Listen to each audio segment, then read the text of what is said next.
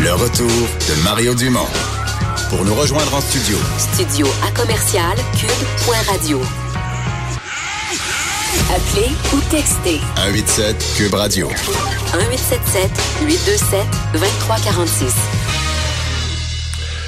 On est de retour et tel que promis, on parle de ballon chasseur parce qu'il y a, euh, mais tu sais, on avait ça la semaine passée, c'est un peu le congrès de l'ACFAS au Québec, là, tu des sciences sociales, des études sur toutes sortes de sujets. Et là, il y a l'équivalent en Colombie-Britannique, donc des gens qui ont fait des études sur toutes sortes de sujets sociaux, là, infiniment larges.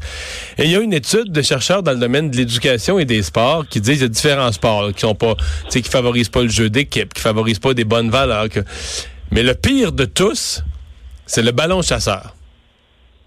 Le pire pour le développement. Des... Ben non, pour euh, laisser, tu comprends, euh, que les pas bons se sentent pas bons. Là, une fois que t'es chassé, tu t'en vas, tu vois, tu quittes le groupe, Ouais. là, tu t'en vas te mettre en arrière dans le. Ouais, mais je veux dire, tu te fais chasser. Moi, je l'ai souvent en arrière, mais c'est parce que j'étais le premier en avant à garocher des ballons. Fait que t'en reçois plus, là. Ah, Souvent, on colle- bien ça. Ben, je sais pas. Celui qui est. Non, mais celui qui attrape jamais, qui est pas vraiment bon, qui est pas, il qui est pas dans- vite. ben, il se tient dans le fond, là, puis il- Souvent, ceux qui se ramassent en arrière, c'est ceux qui attaquent, là. C'est au contraire, c'est ceux qui sont... euh, semble Ah. qui, se, présentent davantage. C'est sûr qu'à donné, tu le pognes d'en face, puis t'es triste. là. Bon, Puis euh, sortir l'ag- l'agressivité, ça me paraît quand même un bon... euh, on va parler avec euh, un, ma- un maître en psychologie sportive, euh, animateur pour les partants à TVA Sport, Charles-Antoine Sinot. Salut.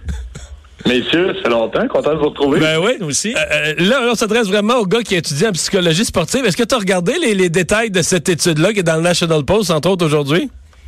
Ben, J'ai vu les prémices de- du regroupement, ce qu'on veut euh, étudier. Puis ça fait longtemps, pour être bien honnête, parce que puis d'ailleurs, quand tu dit, euh, je pensais que tu allais dire un maître du ballon de chasseur. Là, je, je ne- Ah, je suis pas- je suis sûr que t'étais bon, là. Êtes un sniper là-dedans, Charles-Antoine. mais, mais tu sais, je vais faire le lien un peu avec ma jeunesse, mais aussi avec ma formation, parce que juste avant de faire ma maîtrise en psychologie sportive, j'ai aussi un bac en éducation physique. Et ça fait quoi maintenant? Près de 10 ans que j'ai gradué? Et pendant ces quatre années-là de formation en éducation physique, c'était déjà un sujet principal de discussion dans nos cours. là. On nous apprenait à ne pas utiliser le ballon chasseur comme moyen pédagogique.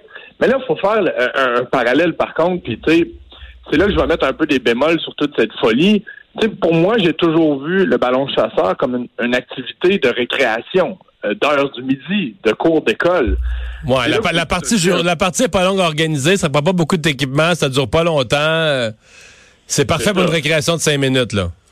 Exact. Puis, tu sais, jusqu'à un certain point, la récréation, tu l'as dit, Vincent, ben, tu peux laisser aller ton agressivité. C'est, c'est moins organisé, c'est plus organique. Ceux qui ont le goût de jouer jouent. Ceux qui n'ont pas le goût, ben, font peu importe. Mais tu sais, c'est pas mal mieux qu'il y ait 15 garçons qui jouent au ballon chasseur qu'il y en ait une douzaine de ceux-là qui soient assis sur leur téléphone aujourd'hui. Là, je veux pas ouvrir un autre débat, mais tu sais, dans tout et dans rien, on peut trouver des bonnes choses. Maintenant, dans un cours d'éducation physique, c'est clair que c'est tellement loin de, de ce qui est demandé par l'État. Parce que, tu sais, souvent, les... Qu'est-ce qu'il y a de pas bon? C'est- quoi les points négatifs du ballon chasseur? C'est mettons qu'on de les- de les énumérer, là.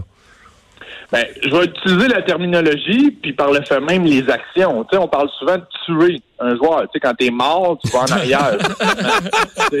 C'est- vrai que c'est pas un beau, c'est pas un langage très 2019, ça, là. Exact. Et tu sais, c'est, c'est cibler quelqu'un, c'est cibler le plus faible, c'est se mettre en gang pour éliminer, tuer un joueur. Souvent, bien, bien évidemment, même si c'est illégal, la tête est, est, est visée parce qu'elle fait partie quand même de, de- du corps humain. là. Mais ça fait pas Fait beaucoup de tout- commotion, ça, Charles-Antoine. C'est des petits ballons en mousse, là, me semble, d'en avoir reçu moi-même mon, mon- mon il y a- lot. il y a- Il y a du bon dans tout, mais tu sais, vous comprenez ce que je veux dire. Ben, on joue avec le ballon qu'on a, là. Moi, à Kakuna, j'ai déjà joué avec des ballons de basket, là. Ah ouais? Ça Ouais, fesse quand même. aussi. Ça rentre au Des ballons poste, de là. aussi. Puis tu sais, dans le fond, c'est que tu travailles pas vraiment en équipe. Encore une fois, tu travailles en équipe pour éliminer l'autre équipe.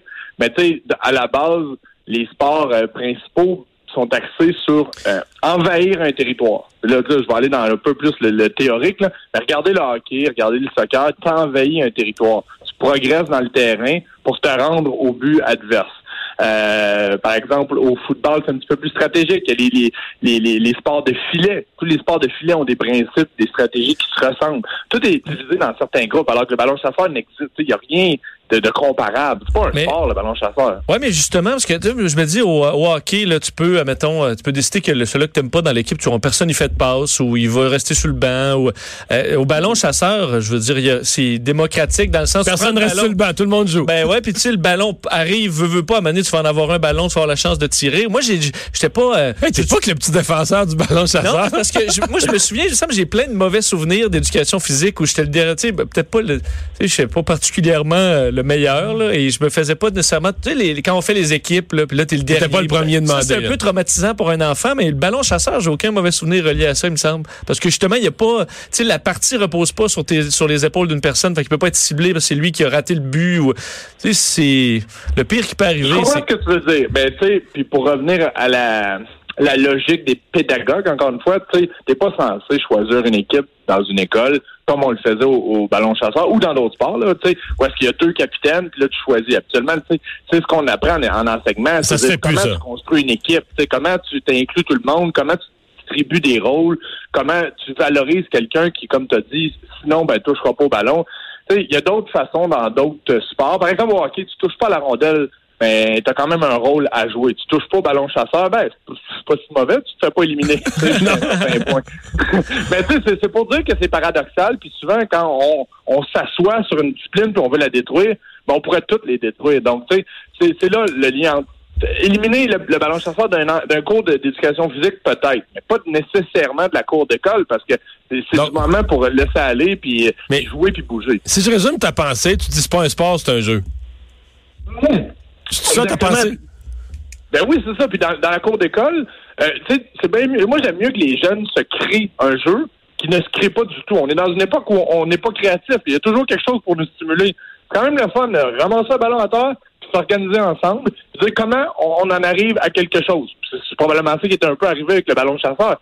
Là, ben là, c'est devenu un film, c'est devenu comme un peu un mythe, là. mais à la base, c'est un sport très, très simple.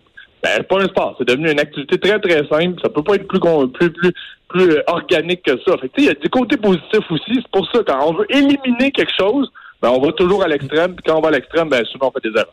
Mais y a-tu un sport pa- parfait qui te viendra en tête pour se, le remplacer, disons, qui est, qui- qui est simple, que tout le monde peut jouer, qui est démocratique, où tout le monde a du plaisir puis se blesse pas?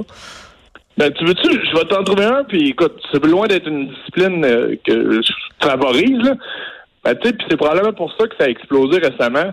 Un sport parfait, là, où tout le monde est content, où tout le monde a du plaisir, c'est probablement le Ultimate Frisbee. C'est la dernière ça, le que fun. moi je choisirais. Ouais, mais c'est le fun Ben, quand même, l'Ultimate Frisbee. Tu vois, j'ai des bons souvenirs de ça aussi. Ben, tu sais, il n'y a pas d'arbitre, tout le monde est impliqué, on s'autogère, tout le monde bouge, il y a quand même... Tu sais, dans le fond, là, un bon sport, là, tu dois courir, tu dois sauter, tu dois attraper, tu dois recevoir, puis tu dois communiquer. À la base, tu apprends des choses qui vont t'aider dans pas mal tous les domaines de la vie, quand tu sais bouger, quand tu sais travailler en équipe, quand tu sais communiquer. Il y avait eu un petit buzz à un moment donné, moi, dans mes années, sur le kinball. là. Ça, Ouais. c'est- ça, c'était c'est terminé. C'est mort, ça? Eh boy, ça, j'ai jamais vraiment compris ou embarqué dans le projet. Bon, on arrête, on arrête. Ça va, on a compris. Hey, euh, c'est euh, juste de Ultimate Rouge. hey, un petit mot sur euh, Adonis Stevenson. Euh, c'est pas impossible qu'on le voit dans les jours à venir? Euh, C'est ce que la collègue Nancy Oden nous a révélé. Elle est très près d'Adonis, mais surtout de Simone God, la dame, la, la femme de la conjointe d'Adonis qui a dû porter sur ses épaules toute cette aventure un peu triste. Puis là, là, faut pas embarquer dans le passé d'Adonis. Là, je suis pas en train de cautionner ce qu'il a fait avant la boxe, là, mais en mettons, on va en parler comme d'un point de vue humain. Parce qu'au-delà de tout ça, il était quand même un, un époux et un papa. Donc pendant toute cette, cette tempête-là, ben on a risqué de le perdre comme maman puis comme parent. Là, il peut parler. Il a appelé de, son propre gré notre collègue euh, Nancy Audet ce matin. Ben, en fait, c'est Simone qui a répondu. Elle a dit J'ai quelqu'un qui veut te parler. Et justement, Adonis lui a dit Allô Nancy, je voulais te parler. Puis elle était sous le choc un peu parce que ce qu'elle avait entendu, c'est qu'il y a un mois, ça va être un petit peu plus difficile une rencontre avec Jean-Pascal. Il ne se souvenait plus de qui Jean-Pascal était. Donc, il faut quand même être prudent parce que sa réhabilitation est progressive puis est dépendante d'un paquet de facteurs. Donc, d'un jour à l'autre, ça peut être différent. Mais si ça continue à bien se passer, ce qu'elle nous a dit, c'est que mercredi, il pourrait faire une apparition publique. En fait, hier soir, il a soupé avec Georges Saint-Pierre. Ça s'est très bien passé. Donc, il, il communique. Il, il- cognitivement, il a quand même repris une portion, justement, de son fonctionnement, reconnaît les gens, est capable de s'exprimer, est à la maison à temps plein. Donc, tu sais, justement, d'un point de vue humain, ça aurait pu être une tragédie. Et finalement, ben, il semble y avoir un peu de lumière au bout du tunnel. Chapeau à Nancy, là, c'est vraiment elle qui, a, qui a eu ces informations-là et qui va suivre le dossier dans les prochains jours. Ben, merci de nous les partager. Salut, Charles-Antoine. Ça m'a fait plaisir de retourner dans ma cour d'école euh, Ouais, oui, c'est le bail. On va faire une pause. Euh, Emmanuel Latraverse, au retour, nous présente sa vision de cette, euh, ce rapport de la commission d'enquête sur les femmes autochtones assassinées et disparues.